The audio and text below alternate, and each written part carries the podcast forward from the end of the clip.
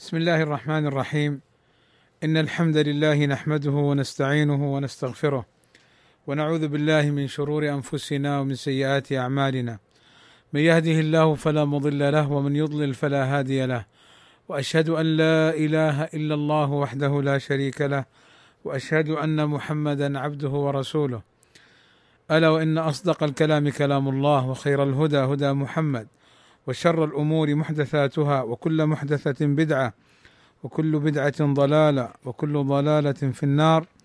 أما بعد فقد توقفنا عند قول المصنف رحمه الله تعالى في رسالة لطيفة في أصول الفقه قال ومن ذلك قولهم الأصل في العبادات الحظر إلا ما ورد عن الشارع تشريعه. والأصل في العادات الإباحة إلا ما ورد عن الشارع تحريمه لأن العبادة ما أمر به الشارع أمر إيجاب أو استحباب. فما خرج عن ذلك فليس بعبادة ولأن الله خلق لنا جميع ما على الأرض لننتفع به بجميع أنواع الانتفاعات إلا ما حرمه الشارع علينا. أقول بارك الله فيكم.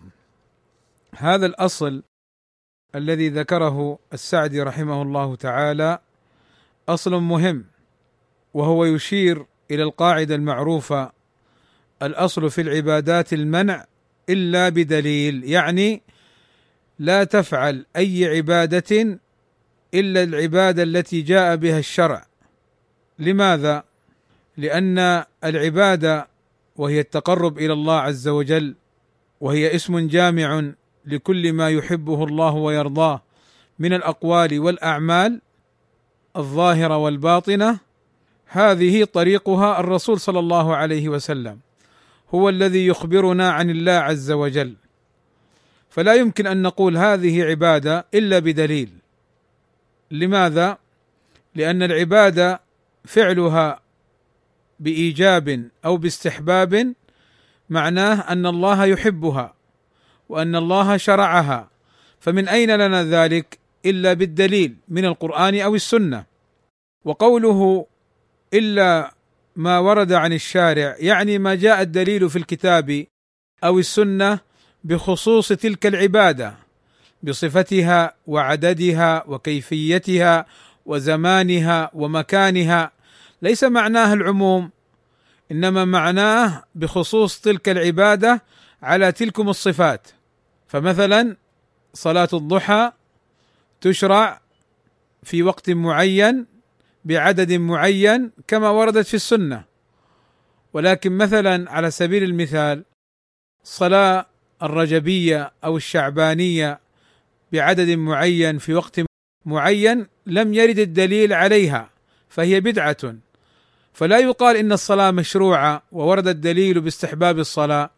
نقول لابد أن يرد الدليل باستحباب العمل وأن نعمل بالعمل كما عمله النبي صلى الله عليه وسلم وكما فهمه الصحابة رضوان الله عليهم. ولذلك انظروا إلى مثالين مشهورين في هذا الباب. المثال الأول مثال ابن عمر رضي الله عنه. بل قبل هذا المثال قبل مثال ابن عمر.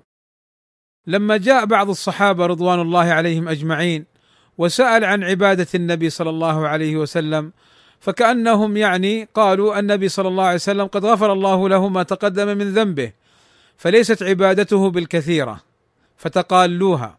فقال أحدهم أنا أقوم الليل ولا أنام وقال الآخر أنا أصوم ولا أفطر.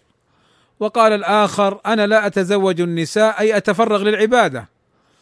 فلما علم النبي صلى الله عليه وسلم بذلك قال أما إني أخشاكم لله وأتقاكم له وأعلمكم به أما إني أصوم وأفطر وأقوم وأنام وأتزوج النساء فمن رغب عن سنتي فليس مني.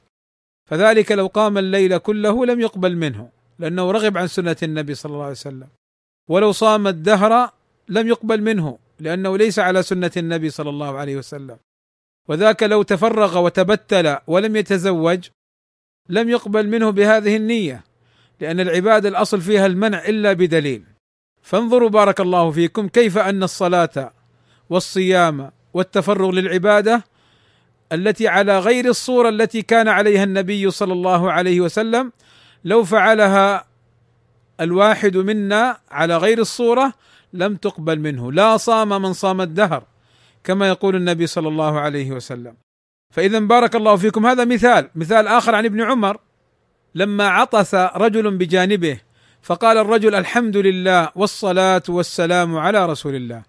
فقال ابن عمر يا ابن أخي وأنا أقول والصلاة والسلام على رسول الله ولكن ما هكذا علمنا النبي صلى الله عليه وسلم. علمنا إذا عطس أحدنا أن يقول الحمد لله. فهل ابن عمر ينكر الصلاة على النبي؟ لا. وإنما ينكر أن تتقرب إلى الله بعبادة لم يشرعها النبي صلى الله عليه وسلم. وكذا ما جاء عن سعيد ابن المسيب رحمة الله عليه. لما رأى رجلا يصلي بعد أذان الفجر ركعتين فركعتين فركعتين فرماه بالحجارة. فلما جاءه الرجل طبعا رماه بالحجارة ينكر عليه. فلما جاءه الرجل فقال لسعيد أيعذبني الله على صلاة ركعتين؟ يعني الصلاة مشروعة. وأنا صليت وزدت في الصلاة هل الله يعذبني؟ فقال له سعيد لا ولكن يعذبك لخلافك أو مخالفتك للسنة. هذا الملحظ الدقيق هو الذي يفهمه السلفي وهو الذي يفهمه السني وهو الذي يفهمه من عبد الله على بصيرة. ولذلك يدخل الدخل على كثير من طلاب العلم وبعض المتصدرين في هذا الباب حينما يحسن الظن بكل أمر فيقول لا مانع من فعله لا مانع من فعله. نقول لا إن كان من باب العبادة فلا بد أن ننظر لسنة النبي صلى الله عليه وسلم. وما كان عليه الصحابة رضوان الله عليهم في هذا الباب فنعمل به. لا أن نشرع وأن نشرع من عندنا. ولذلك أجاد ابن تيمية رحمه الله تعالى على عادته. نسال الله عز وجل أن يجزيه عنا خير الجزاء. شيخ الإسلام ابن تيمية. حينما قال السنة أو اتباع السنة أن تفعل السنة كما فعلها النبي صلى الله عليه وسلم. أن تفعلها كما فعلها النبي صلى الله عليه وسلم. مو أن تفعل الخير على كيفك وعلى ما تشتهي وعلى ما تريد وعلى ما يحلو لك لا. هذا ليس اتباع للسنة. قد يكون اتباع لهواك. اتباع السنة أن تقتصر على ما ثبت عن النبي صلى الله عليه وسلم. ولذلك لما قيل لابن المبارك أو غيره من السلف في الأحاديث الضعيفة والعمل بها أو أظن البخاري قال في الصحيح غني عن الضعيف. يعني اعمل بالصحيح. الثابت عن النبي صلى الله عليه وسلم. يعني حسنا كان أو صحيحا. اعمل به فلن تستطيع أن تطبق جميع السنة. حتى تحتاج أن تعمل بأحاديث ضعيفة. ولذلك الراجح عند أهل العلم عدم جواز العمل بالحديث الضعيف. إلا في صورة استثناها شيخ الإسلام ابن تيمية. وهي أن يكون العمل ثابتا أصلا وجاء في فضله بعد ثبوته عن النبي صلى الله عليه وسلم جاء في فضله حديث سنده ضعيف يعني يذكر فضلا لهذا العمل. قال لا مانع من ذلك فالعمل بالحديث الصحيح والفضل يرجى ورحمة الله واسعة. فإن كان يعني كذلك فالحمد لله وإن لم يكن كذلك فنحن أصلا عملنا بالسنة الثابتة على صفتها زمانا ومكانا وعددا إلى آخره. لابد من مراعاة هذه الأمور بارك الله فيكم. وقوله الحظر الأصل في العبادات الحظر أي المنع إلا ما ورد عن الشارع أي في الكتاب والسنة. والأصل في العادات العادات يعني ما يعتاده الناس مما لم يرد الشرع بتحديده أو تحريمه. ما أباحه الشرع من العادات. الأصل فيه الإباحة. إلا ما ورد عن الشارع في الكتاب والسنة تحريمه. فلا عبرة بالعادات إذا كانت مخالفة للنص الشرعي. قال السعدي مبينا لأن العبادة ما أمر به الشارع أمر إيجاب أو استحباب يريد ولا نستطيع أن نصل لمعرفة وجوبه أو استحبابه إلا عن طريق الدليل. ثم قال فما خرج عن ذلك أي ما خرج عن العبادة من أمر واجب أو استحباب وليس بمحرم فليس بعبادة. لماذا؟ قال لأن الله خلق لنا جميع ما على الأرض. كما قال الله عز وجل هو الذي خلق لكم ما في الأرض جميعا. خلق لكم هذا من باب الامتنان. والامتنان يفيد العموم. فعموم ما على الأرض مباح لنا إلا ما ورد الشرع بتحريمه. ولذلك قال إلا ما ورد عن الشارع تحريمه. قال لننتفع به أي ما على الأرض بجميع أنواع الانتفاعات. إلا ما حرمه الشارع علينا فما حرمه الشارع فهذا يحرم لا يجوز الانتفاع به. كما حرم الشارع علينا مثلا الخمر.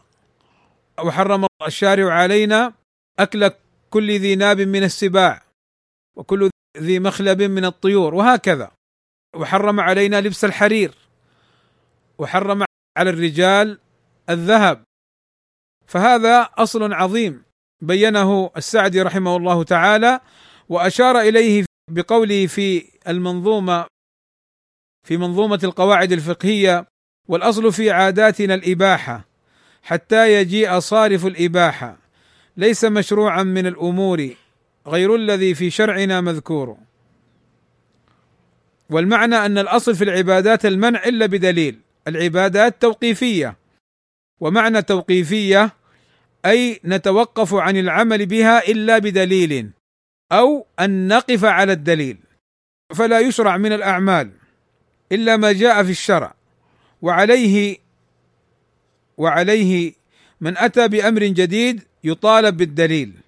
وبهذه القاعدة نسد باب البدع المحدثة ولا يقبل العمل إلا بشرطين الأول الإخلاص لله عز وجل والثاني المتابعة للنبي صلى الله عليه وسلم.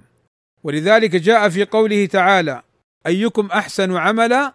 قال أخلصه أي لله وأصوبه أي اتباعا لسنة النبي صلى الله عليه وسلم.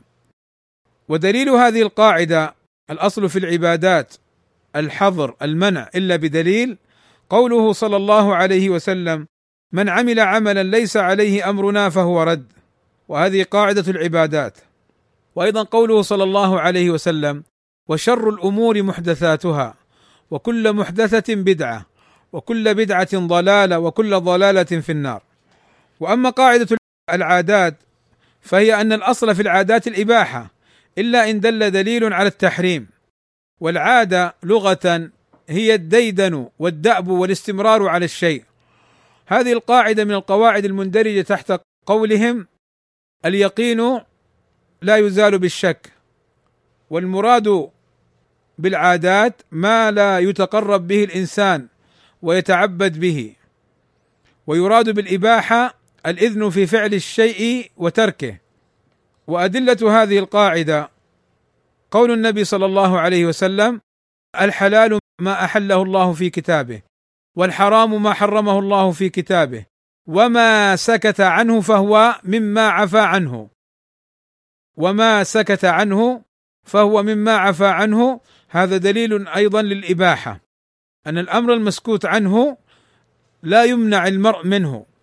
وقوله فما خرج عن ذلك فليس بعبادة لأن الله خلق لنا جميع ما على الأرض لننتفع به بجميع أنواع الانتفاعات إلا ما حرمه الشارع علينا أراد به التعليل للأصلين المنع في العبادة والإباحة في العادة.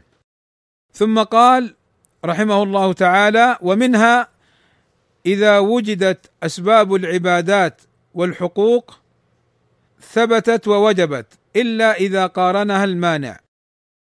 أقول هذه قاعدة في الأسباب والأسباب من الحكم الوضعي لأنه كما مر معنا أن خطاب الشارع إما بحكم تكليفي وهو الوجوب والاستحباب والتحريم والكراهة ثم الإباحة وإما بخطاب وضعي يعني السبب والشرط والمانع. والصحة والفساد. فهنا يتكلم على الأسباب وهي متعلقة بالحكم الوضعي.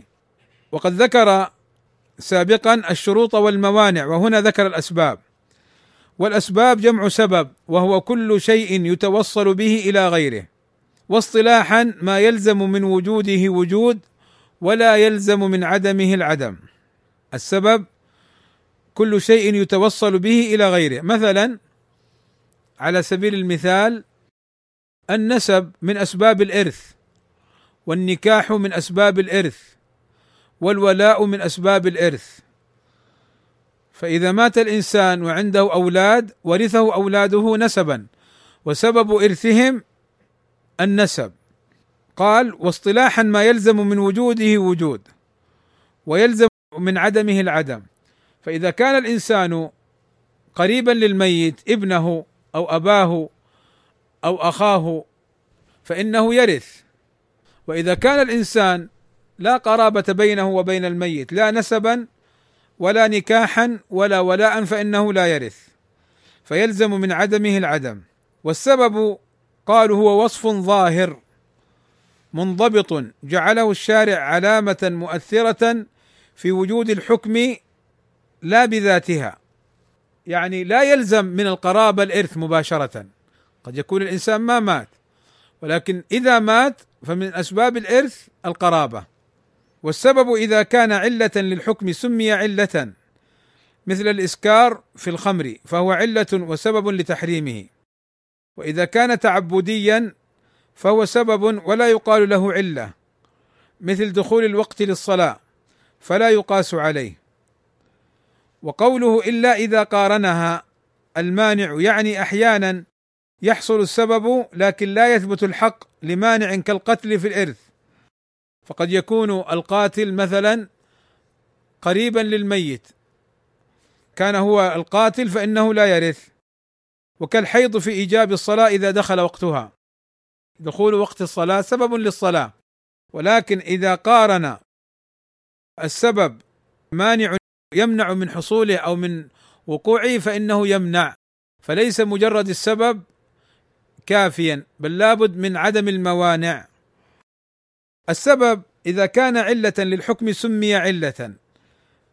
يعني إذا كان وصفا ظاهرا منضبطا يمكن استخراجه واستنباطه من الأدلة.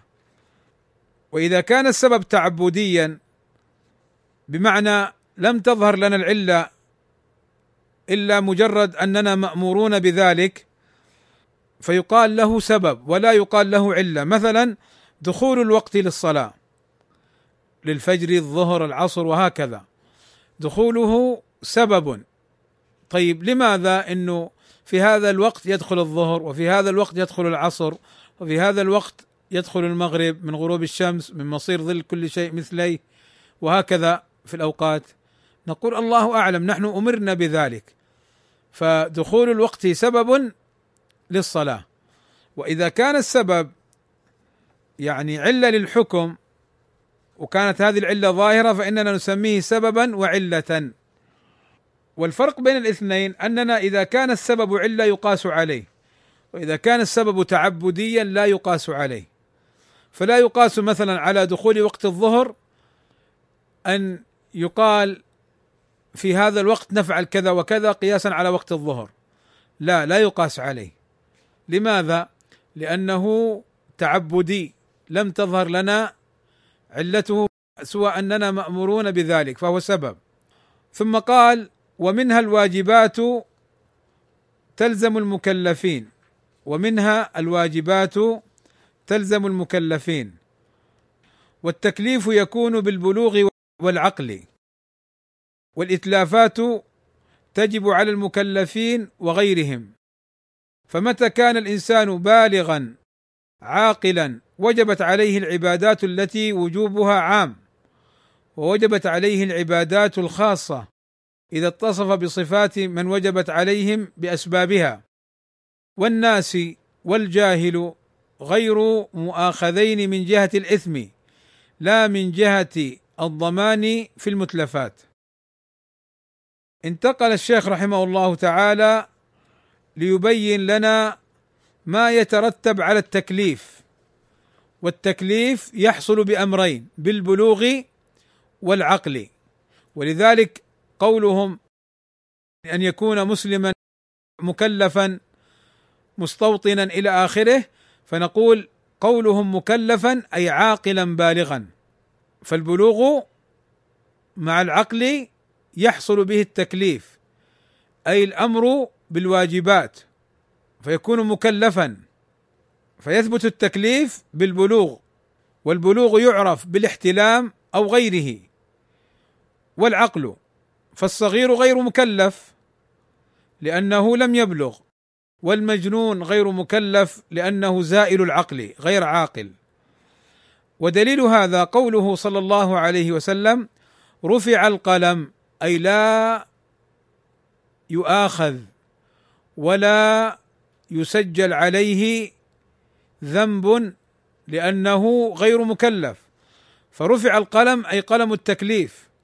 وقد جاء في الأحاديث الأخرى أن رافع القلم أو أن الذي يرفع القلم هو الملك. فالذي يسجل الحسنات والسيئات. لكن قوله هنا رفع القلم عن ثلاث قلم التكليف. عن ثلاثة عن النائم حتى يستيقظ. فالنائم إذا كان مستغرقا في النوم ودخل وقت الصلاة وخرج وهو نائم يعني من غير تقصير منه ومن غير تفريط منه فإنه لا يأثم. ليس في النوم تفريط إنما التفريط في اليقظة. وعن الصبي حتى يكبر أي حتى يبلغ. وعن المجنون حتى يعقل يعني حتى يفيق كما في بعض الروايات.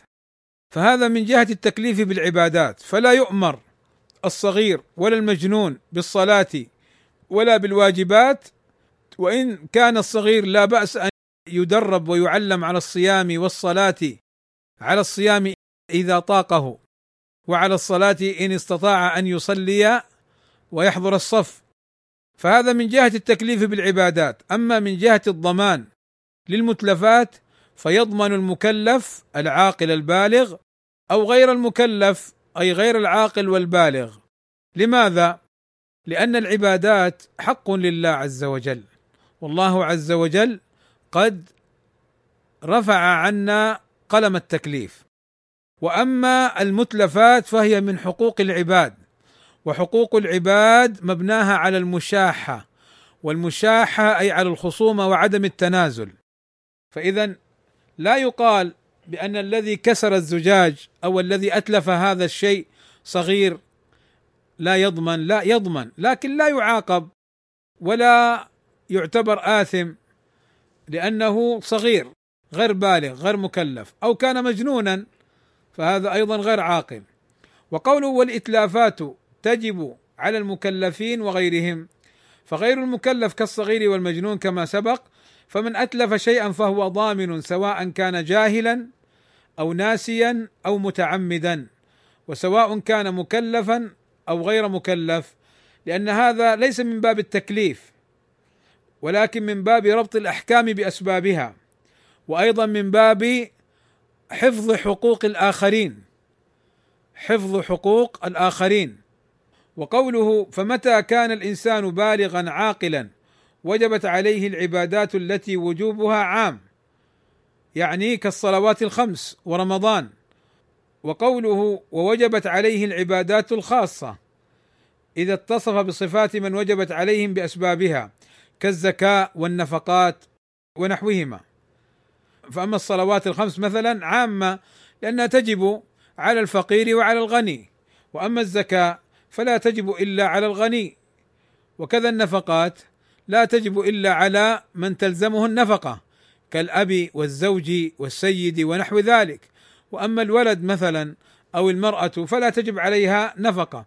فلذلك قسم السعدي رحمه الله تعالى إلى عبادات عامة أي يشترك فيها عامة المسلمين بأسبابها وشروطها. وأسباب خاصة أي من اتصف بأمر وجب عليه شيء آخر. ثم قال والناس والجاهل غير مؤاخذين من جهة الإثم لا من جهة الضمان في المتلفات. يعني رحمه الله تعالى كما سبق أن المكلف وغير المكلف يضمنون.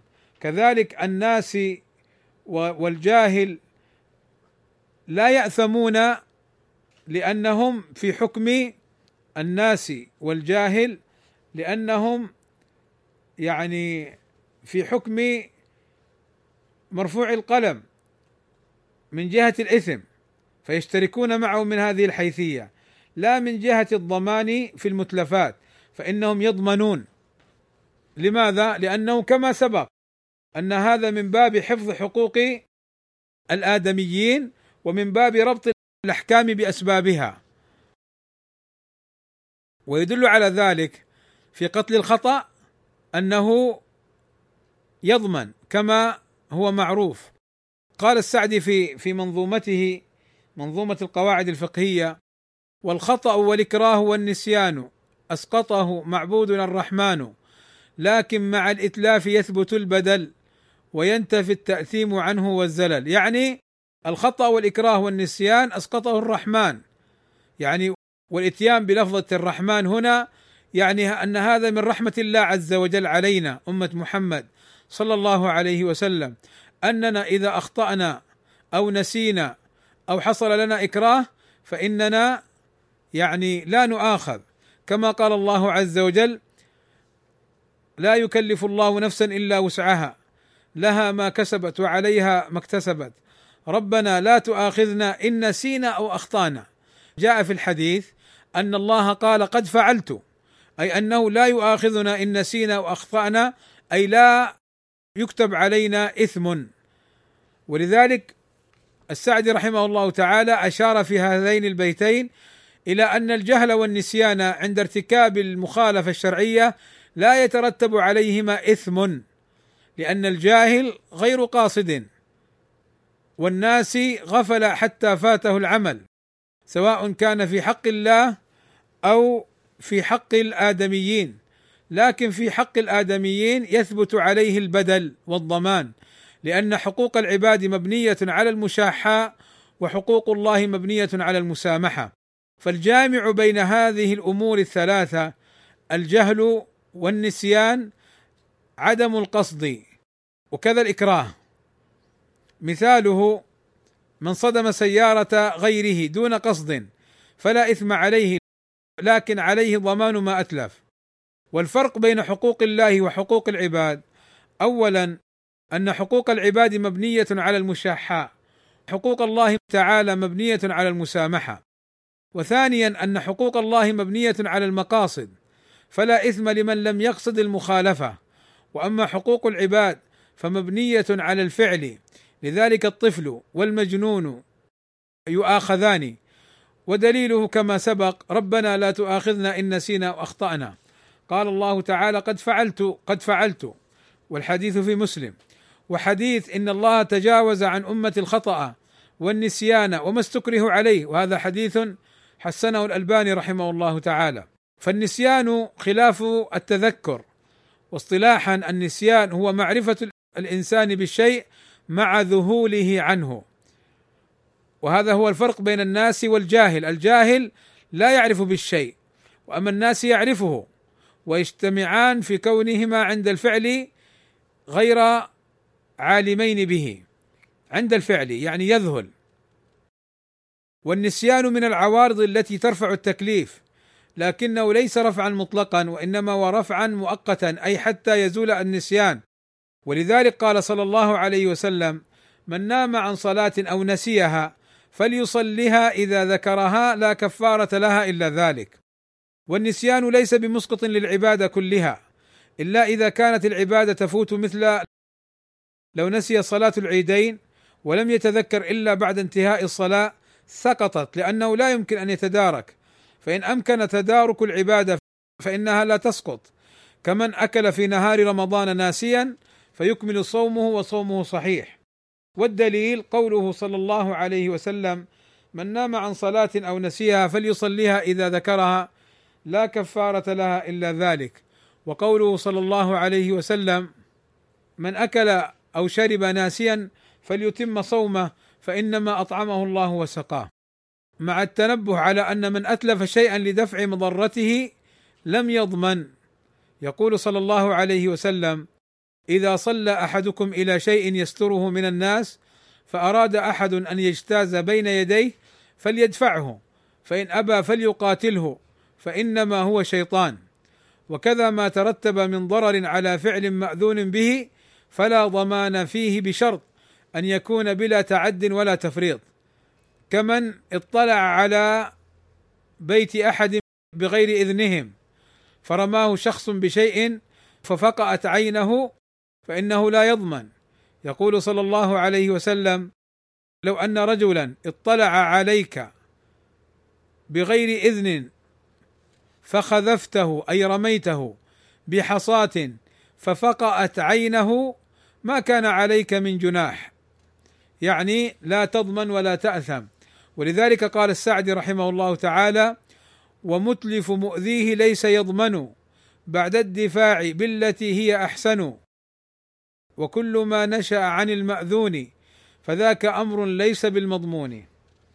ولعلي أكتفي بهذا القدر من المدارسة لهذه القواعد والأصول التي ذكرها السعدي رحمه الله تعالى في هذه الرسالة اللطيفة في أصول الفقه والتي أسأل الله عز وجل أن يجعلها علينا يسيرة وسهلة وأن يجزيه عنا خير الجزاء لما سهله وبسطه لنا من العلوم والمعارف المتعلقة بأصول الفقه. طيب أريد أن أنبه إلى أمر سألني عنه بعض الإخوة يقول أنا بين مجموعة من الإخوة لما أقول بأن الشيخ الفلاني أخطأ يهجروني ويرمونني بالطعن في الشيخ وأنا لم أطعن فيه ولم أقول بأنه ساقط وإنما بينت أن هذا خطأ خاصة أن هذا الشيخ له مكانة. وحقيقة لا أريد أن أتكلم بالإجمال بمعنى أن لا أذكر الأسماء لأن الشباب أو بعض هؤلاء الشباب خاصة هذا الذي سألني صرح باسم الشيخ وصرح ببيان العلة. وهذه حقيقة مشكلة تقع من كثير من إخواننا السلفيين وهم لا يشعرون أنهم في حقيقة أمرهم متعصبون ومقلدون ومخالفون للمنهج السلفي في هذه الجزئية فلم يسلكوا منهج السلف. في هذا الباب. وذلك أنهم يعظمون بعض المشايخ. تقول ابن تيمية أخطأ تقول أحمد بن حنبل أخطأ بل ربما تقول قول ابن عباس أو قول فلان من الصحابة يعني ليس بصواب لأنه خلاف الدليل ولا يحرك ساكنا. ولكن قل له أخطأ شيخك المفضل الفلاني يغضب. ويقول أنت تطعن فيه مع أنه لا فرق بين أن تقول أخطأ ابن تيمية أو أخطأ شيخك الفلاني لأن المقصود رد الخطأ وبيان الحق. فما الفرق بينهما؟ إلا التعصب الذميم في قلبك وإلا التقليد المبني على الجهل في عقلك. فهل أنت سلفي تعظم الدليل وتحترم العلماء جميعا فتقبل منهم الحق. وإذا تبين الخطأ بدليله ترده هذا هو المنهج السلفي. وهذا المفترض أن يصدر من السلفي ولكن من يغضب لفلان أو فلان إذا رد الخطأ الذي وقع فيه فهذا يقال له هل أنت سلفي؟ هل أنت أثري؟ هل أنت متمسك بمنهج السلف الصالح أم متمسك بفلان؟ ومعلق الحق بفلان؟ ولست معلقا للحق بالكتاب والسنة وما كان عليه سلف الأمة؟ سأذكر الأسماء. وذكر الأسماء لا من باب الحصر ولكن كل من سلك هذا المسلك فإنه يدخل فيه. وذكر أسماء المشايخ لا يعني أنهم يرضون بمثل هذه المسالك وإن رضي بعض المشايخ بذلك فإنه لا يقبل منه لأنه هذا هو المنهج السلفي. حتى وصل من تعصب بعضهم ومن تقعيد بعضهم الباطل فلان خط أحمر. يعني هل هو معصوم؟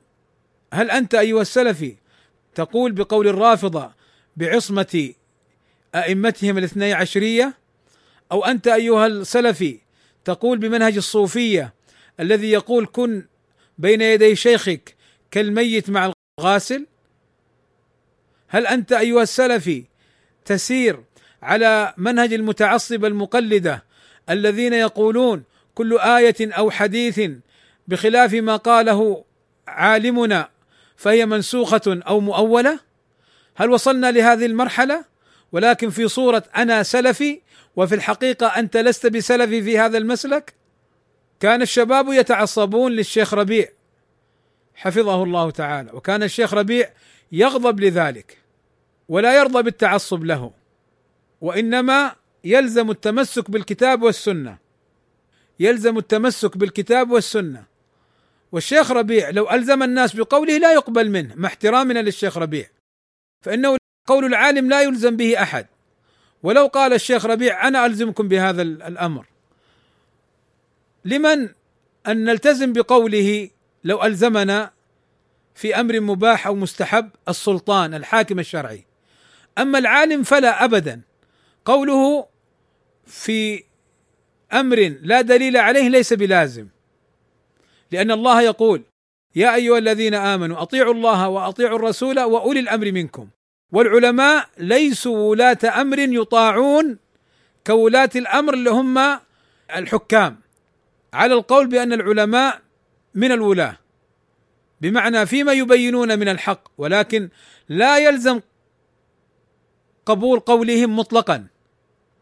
انتبهوا يا إخواني ومن يقول إن العالم كالحاكم لا يناصح إلا سرا ولا يرد على خطأ هذا خطأ. الحاكم هو الذي يناصح سرا وهو الذي إذا أمر بشيء ليس بمحرم وكان من باب المباحات أو من باب المستحبات يلزم الأخذ بقوله لأن الله أمرنا بطاعته. فكونك سلفي وتقول إنه يعني يلزم قبول قول الشيخ ربيع هذا خطأ. مع احترامنا للشيخ ربيع. فضلا عن من دونه من المشايخ أو مثله أو فوقه. أي عالم مع احترامنا الشديد له لا يلزم لا يلزم السلفي أن يأخذ بقوله إلا إذا كان مبنيا على الدليل. فإنه يأخذ بقوله للدليل لا لأنه قول فلان وفلان. فالآن كنا في مرحلة سابقة نسمع من بعضهم التعصب للشيخ ربيع والتعصب للشيخ عبيد. فإذا بينت الخطأ الذي أخطأ فيه فلان أو فلان الشيخ ربيع أو عبيد أنكروا عليك وأنت تطعن في المشايخ. ثم لما حصلت ما حصل من الفتن انتقلوا الشباب من التعصب من الشيخ ربيع والشيخ عبيد للتعصب لبعض المشايخ الآخرين مثل الشيخ مثلا محمد بن هادي أو الشيخ فركوس أو الشيخ جمعة أو الشيخ الأزهر أو أي شيخ آخر فإذا قلت أخطأ فلان في هذا القول لدليل كذا وكذا يقولون أنت تطعن فيه هل أنت سلفي؟ نحن لم نعلق الحق بابن تيمية ولا بالصحابة رضوان الله عليهم إذا ظهر الدليل بخلاف قول الصحابي مع احترامنا وتبجيلنا للصحابة رضوان الله عليهم أجمعين. ولكن إذا ظهر الدليل بخلاف قول الصحابي يؤخذ بالدليل كما قال ابن عباس يوشك أن تنزل عليكم حجارة من السماء. أقول لكم قال الله قال رسوله. تقولون قال أبو بكر وقال عمر. ابن عباس يحترم الصحابة ولكن الحق مقدم. فإذا كان الحق لا يعلق بشخص بعينه إنما بالدليل. فكيف تأتون وتعلقون وتقولون عبيد خط أحمر محمد بن هادي خط أحمر فركوس خط أحمر فلان خط أحمر؟ لا يا إخواني هذا ما هو منهج سلفي. لأن هؤلاء المشايخ معلوم من قولهم والمفترض فيهم والمتوقع منهم كما هو أيضا معلوم منهم أنهم لا يعلقون الحق بأشخاصهم ولا يرضون بالتعصب لهم. أما قال أحمد لا تأخذ عني ولا عن فلان وخذ من حيث أخذنا. أما قال الأئمة كل يؤخذ من قوله ويرد إلا رسول الله صلى الله عليه وسلم. فكيف تأتي وتقول فلان خط أحمر؟ يا أخي من فين أتيت بهذه القاعدة؟ هل أنت سلفي حينما تتمسك بفلان فتجعل قوله كله صوابا أو حتى الخطأ لا ترضى أن يرد عليه لا شك أن هذا خطأ يا إخواني بارك الله فيكم. ولذلك هذا هو حال الرهبان والقساوسة الذين يقال لهم سمعا وطاعة والذين يعلق الحق بهم بهذه الصورة. نحن سلفيون أي أننا نعمل بالكتاب والسنة على فهم السلف الصالح. نحن سلفيون اي نتمسك بالكتاب والسنة وما كان عليه الصحابة رضوان الله عليهم؟ هكذا تكون سلفيا.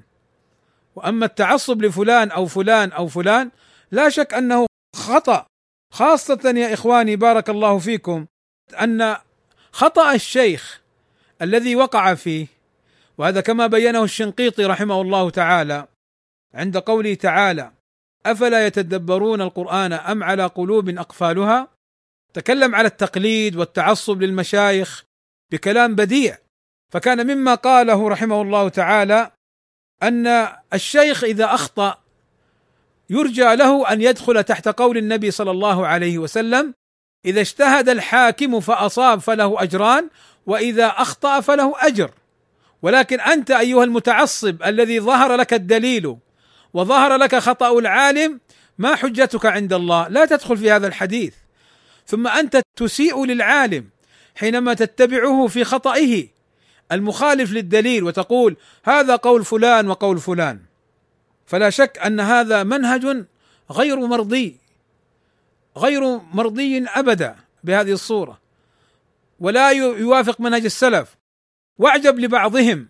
انتبهوا يا إخواني شوف بعضهم من الجهل ومن السفة ومن التعصب من الحدادية التي في عقله وفي قلبه ماذا يفعل؟ يذهب للمسائل الشاذة التي قال بها بعض العلماء وبين أهل السنة والسلفيون خاصة الإمام الألباني أنها شاذة وأن الدليل بخلافها. يأتي بالمسألة ثم يجمع أقوال العلماء من المذاهب المختلفة بالقول بهذه المسألة. فإذا قيل له يا أخي هذه المسألة خلاف الدليل لم تنشرها؟ قال حتى يعلم الناس أن هذه المسألة قال بها العلماء. وهل العلماء حجة؟ العلماء يستدل لقولهم ولا يستدل بقولهم. أنت الآن جعلت قول العلماء حجة يا جاهل يا حدادي بهذا المسلك. أنت تريد أن تطعن في الألباني وتريد أن تقول الألباني قوله مخالف لقول العلماء. الألباني مع السنة فأي الكفتين أرجح؟ أنت تريد أن تطعن في الألباني.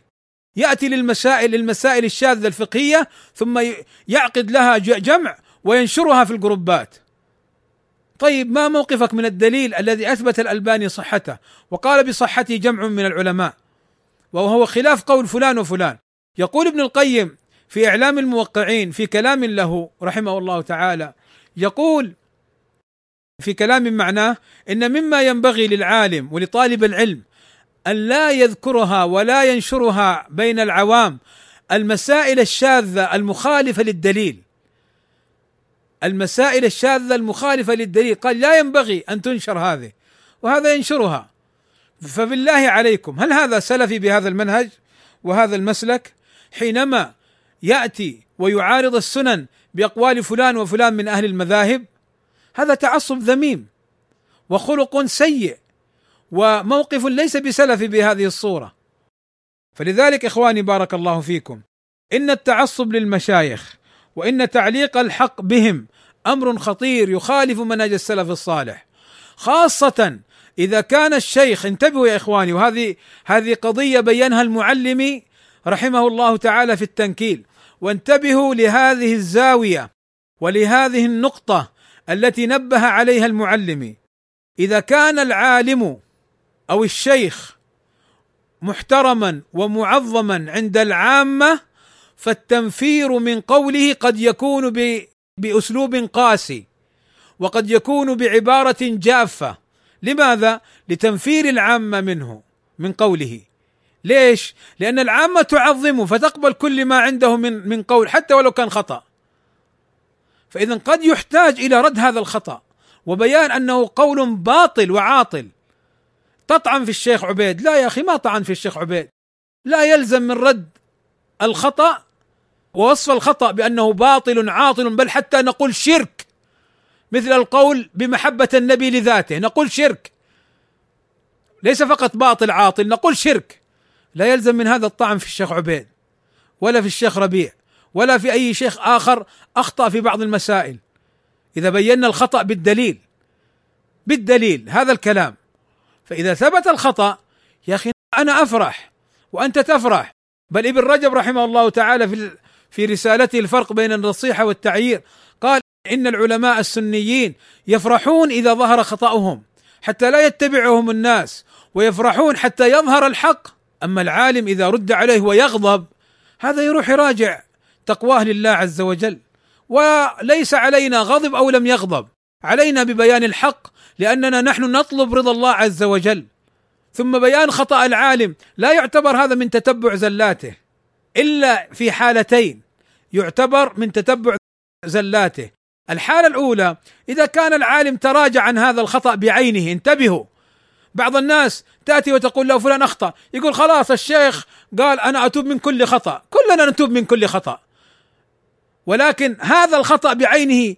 إن كان الشيخ حيا قادرا فالواجب أن يتوب منه بعينه.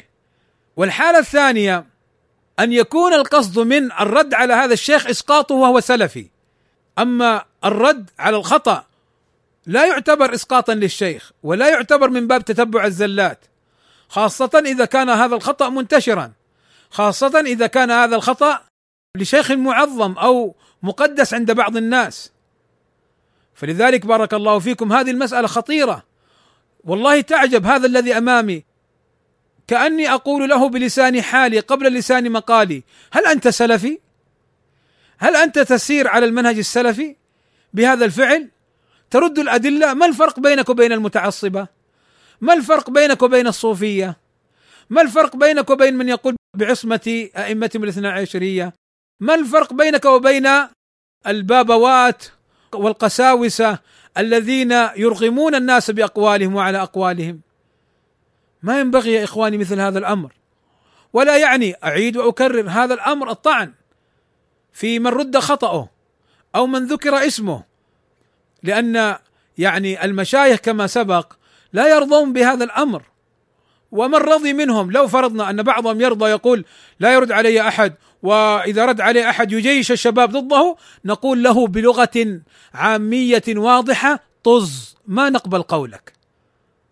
نقول له بلغة سلفية واضحة قولك مردود.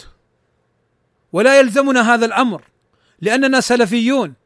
نعم نحترمك لسلفيتك فإذا خالفت المنهج وخالفت الحق نرد الباطل مهما كان. ما عندنا تعظيم للأشخاص. ولذلك يقول لي الأخ في السؤال هجروني إخواني وحتى يكادوا يبدعوني وأنا الآن لوحدي وكل ما أبين بعض الأخطاء لبعض المشايخ يقولون أنت تطعن. لا. فرق بين الطعن وبين رد الباطل والخطأ. فبارك الله فيكم. انتبهوا لهذه المسألة.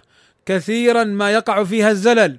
ونحن كنا كما سبق نشكو من التعصب للشيخ ربيع والشيخ عبيد والآن نجد الشباب يتعصبون لبعض المشايخ الآخرين فلا نريد أن ننقل الفتنة من هنا إلى ها هنا لأن التعصب والتقليد وتعليق الحق بالأشخاص ورد الحق لفلان وفلان هذا كله يقود إلى الفتن وكله يقود إلى رد الحق ونصرة الباطل شئنا أم أبينا وإلا ما الفرق؟ لم نتعصب لأحمد وهو إمام ولم نتعصب للصحابة وهم أصحاب النبي صلى الله عليه وسلم ولم نتعصب لفلان وفلان ولم نقل أننا على الحق بل نحن نصيب ونخطئ وشيوخنا وعلماؤنا يقولون يصيبون ويخطئون. أنت أيها السلفي لماذا تعلق الحق بفلان؟ عجيب أمر بعض الشباب. يعني حتى إذا تكلم الشيخ بكلام مو صحيح يجعلون له القداسة. هذا خطأ. هذا خطأ. يا إخواني هذا خلاف المنهج السلفي. هل نحن سلفيون بهذا الأمر؟ من الأمور المخزية والمبكية للأسف الشديد إنه بعضهم يقول نعم أعرف أن فلان على حق ولكن أنا مع فلان. لهذه الدرجة وهو من إخوانك السلفيين. ولعلي أكتفي بهذا الأمر في هذا اللقاء وأسأل الله عز وجل أن ينفعنا بما سمعنا وأن يكون حجة لنا لا حجة علينا. وأن يصرف عنا السوء والفتن ما ظهر منها وما بطن. وأن يجعلنا دعاة للسنة وللمنهج السلف الصالح وأن يغفر لنا ذنوبنا وآثامنا وأخطاءنا وأن يسترها علينا. وأسأله سبحانه وتعالى أن يصلح أحوال إخواننا السلفيين في كل مكان وأن يجزي عنا علماء السنة بما أفادونا وعلمونا وأن لا يجعلنا ممن يتعصب للعالم فيعلق الحق به وإنما يجعلنا نحترم العالم فنأخذ قوله الموافق للحق ولا نقبل قوله المخالف للحق مع احترامنا له. وصلى الله وسلم على نبينا محمد وعلى آله وصحبه أجمعين والحمد لله رب العالمين.